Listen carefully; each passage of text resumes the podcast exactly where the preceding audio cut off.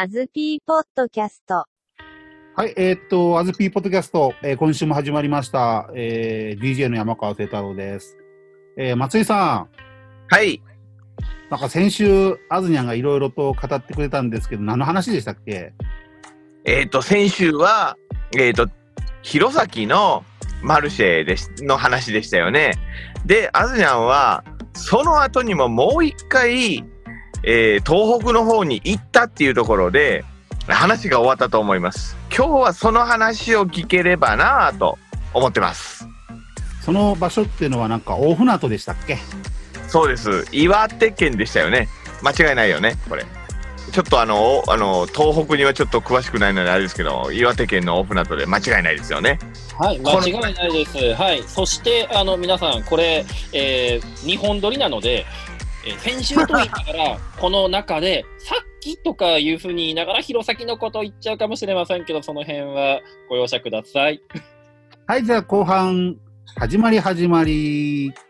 アズピで今度は大船渡の話聞きましょうか。はい大船渡はどんなことやったんですか、これはもうフランスの関係のイベントじゃないんですけどね、えー大船渡高校で、あの、一日総合大学っていう企画がありまして、えっ、と、まあ、近隣の大学から、まあ、10人ぐらいの先生を呼んで、えーで、大学1、2年生に向けて、その出前講義をやって、あの、大学生に本当に90分の講義を、あの、体験させるっていう、そんな感じですかね。まあ、大体、あの、山形とか、えーあとは青森とかからその先生たちがやってきておりまして、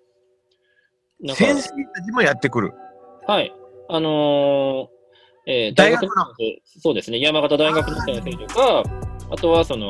えっ、と、んなんだっけな岩、岩手の方の、まあなんか、岩手大学ではなかったと思いますけれども、まあ、あの、えー他の大学の先生とかがやってきて、あ、はいはいはい。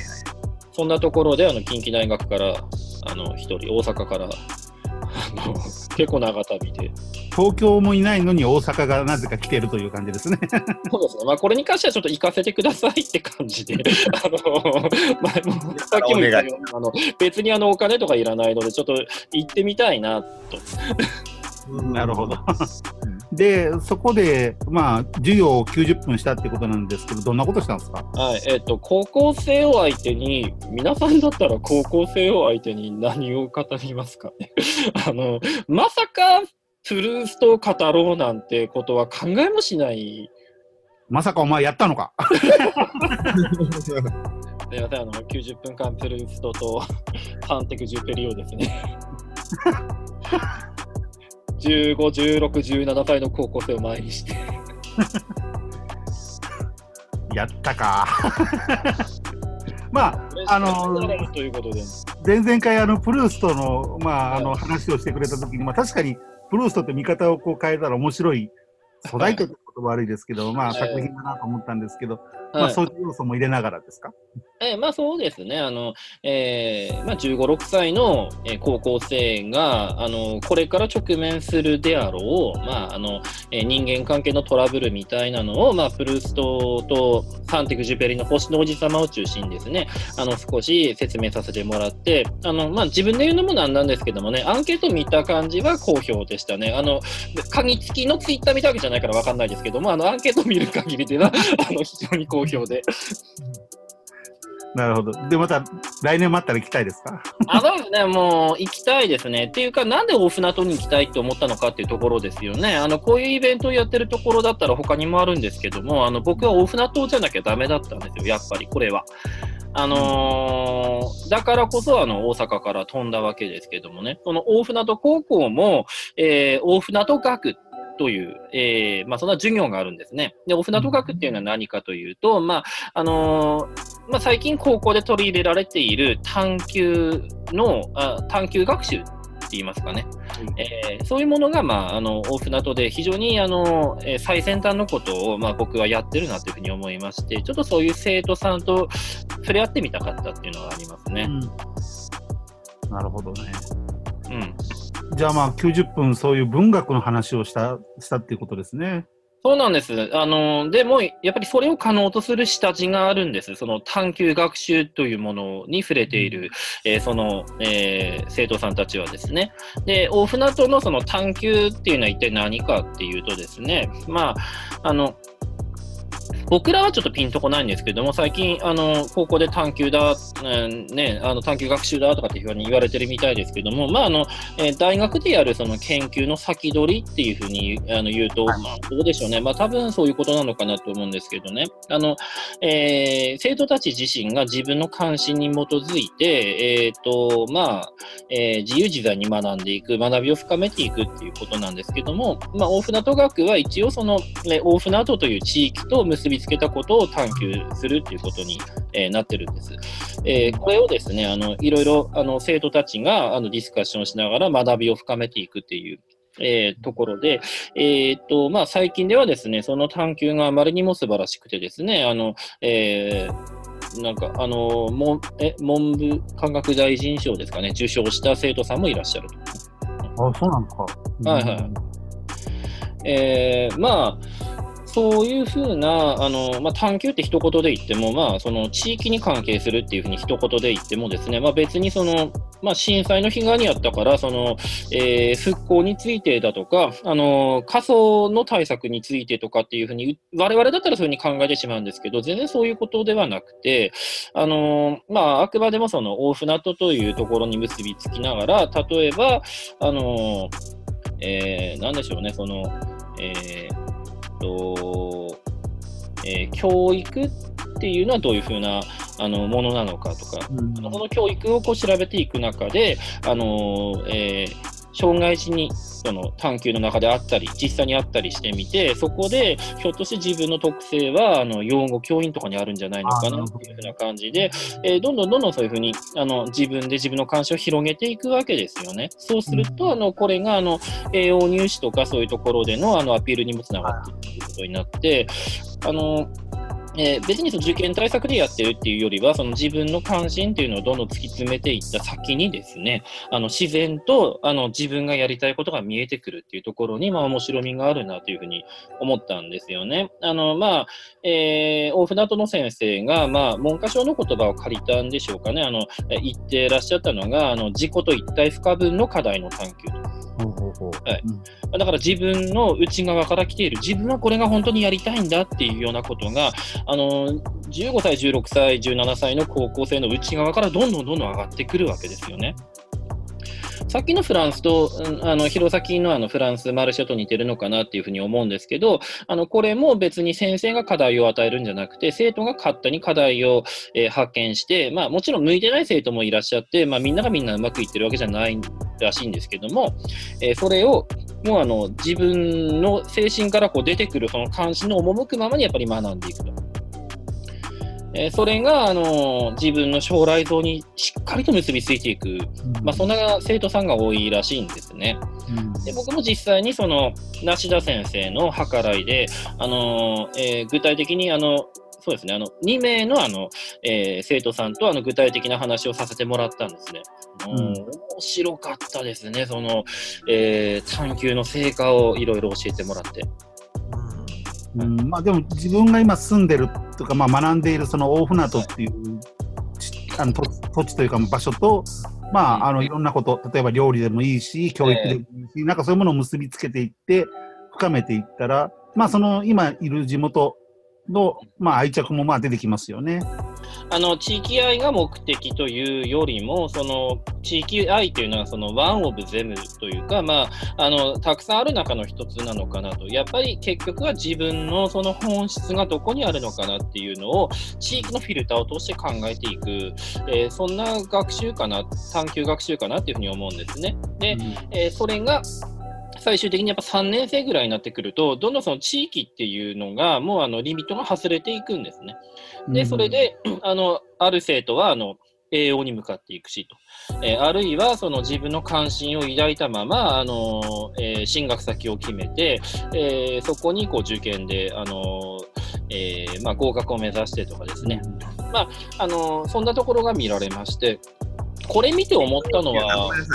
栄養のは栄養入試。そうです、栄養入試ですね。あ。はいはいはい。ね、これ見て思ったのは、なんか、こういうふうな探究学習っていうのと、あとはその大学の1、2年の基礎教育っていうのをつなげていく、ね、それこそが、まあ、本当のトランジションなのかな、なんて思いましたね。なるほど松井さん、なんかこの2つの、まあ、イベントというか、まあ、取り組みをちょっと聞いて、なんか感じたことってありますか？えっ、と、学ぶ側が主体的にっていうところで、僕実は、えー、4年前と3年前に、韓国のソウルの学術コミュニティっていうところにちょっと、あの、出入りしてたんですね。そこはもともと、えっ、と、あの、韓国っていうのは学閥がすごいと。ほいで、えっ、と、例えば、いくらいい、あの、なんていうの、研究をやったところで、先生に気に入られなかったら、えっ、と、大学のポストがもらえない研究者とかがいっぱいいると。で、そういう人たちが、あの、研究場所がないと。それで、じゃあ自分たちでどっかのビルの一角を借りて研究場所を作ろうと。やったのが、えっ、ー、と、南山、南の山っていうか書いて、ナム山っていうんですけどね。ナム山工学院っていう、えー、なんだっけ、コミュニティを作ったわけです。学術コミュニティです。で、そこに、最初はポストドクターの集まりだったのが、だんだんだんだん今度は、なんか勉強したい。えっ、ー、と、そういう、なんていうかな、いろんなポストとかいろんなしがらみを捨てて、純粋に勉強したいっていう、えー、学生じゃなく、学生もいますけども、えっ、ー、と、社会人とかが、その、仕事辞めてですね、勉強を一途にやりたいっていう人たちが集まって、学術コミュニティというところを作ったんですよ。そこのコミュニティっていうのは、結局その、なんていうかな、勉強して、ああ、よかったなっていうので、まあ、終わってもいいんですけども、そこの、その、なんていうかな、一、出る時のディプロマみたいなのが、えっ、ー、と、まあ、なんか、ちょっとした、その、レポートを書かないといけない。それが、ディプロマっていうのは学位、学位とか、まあ、そういう、そうですね。とか、まあ、そういうようなやつですよね。はいはいはい。あの、なんていうかな、公的には認められてないけども、自分がその、えっ、ー、と、勉強した証ですね、はい。っていうので、この、あなたは1年間、例えば1年間だったら1年間、例えば中国の古典をひたすら勉強したと。えー、それからドイツの哲学をひたすら勉強した。それは自分で選んでいいんですね。それをやったところで、あなたは1年前、もしくはその勉強し始めて、ここの南無山工学院に入った時と、何が変わったかっていうのを書かなきゃいけないと。これは、あの、なんていうかな、大学とかでやってるような、あの、アカデミックな学問とはちょっと違うんですね。アカデミックな学問っていうのは、いかに客観的であって、その、なんていうの、あなたは新しい発見をどうやってやったかっていうとか、そういうふうなところをやりますけども、自己の変化について書きなさいという、ある意味、あの、なんていうの、究極の感想文を求められるわけですね。なるほど、うん、うん。そういうところは、あのー、今日アズニャンがそのいろいろ言った、その、なんていうの、あなたはこれれを、あの、探求することで、どう変わるか、それからどういうふうな道を進みたいかっていうところに、すごく近いなっていうところを思ったわけですよ。えー、そういうところが、あの、なんていうかな、アカデミックを超えて、人の心、金銭に触れる人文学じゃないのかなっていうところを思ったわけですね。で、その例として僕はその韓国のナムサン工学院の例を思い出しましたね。で、こういう風な視線、視点っていうのは、あのー、やっぱり今の日本にも重要ですし、人文学をやる点では最終的にここなんだろうなっていうふうに思ったりしましたね。松井さん、あの僕、この前弘前行って、で、この前大船渡行ったんですよ。この話聞いたら次韓国行かなきゃいけなくなりますよね。連れてきますわ。行きましょう。あのー、僕もここ2年韓国行ってないので、あの、なんていうか、その南無山工学院に行ってないので、そろそろ彼らに会いたいなと思って。青森帰るより近いような気がするんですけど、気のせいですかね？近い。えー、僕、長崎なんですけど、長崎よりも近いもん。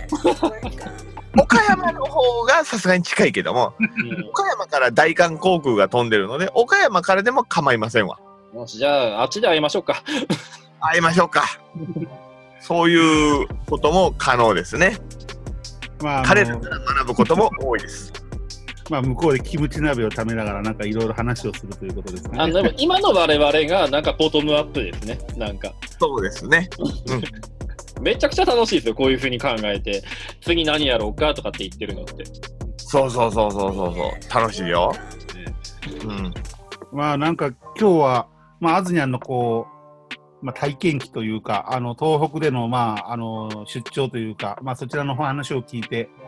なんかまあ新しい視点っていうのがやっぱり見えましたね。なんかこう、コミュニティ、あの教育コミュニティというのかな。まあそのも、そこまでの話にもなんかいけそうなことで、非常に興味深かったなと思いました。はい。じゃあ、エンディングということで、えっと、まあ我々のこのね、ポッドキャストですけども、まああの、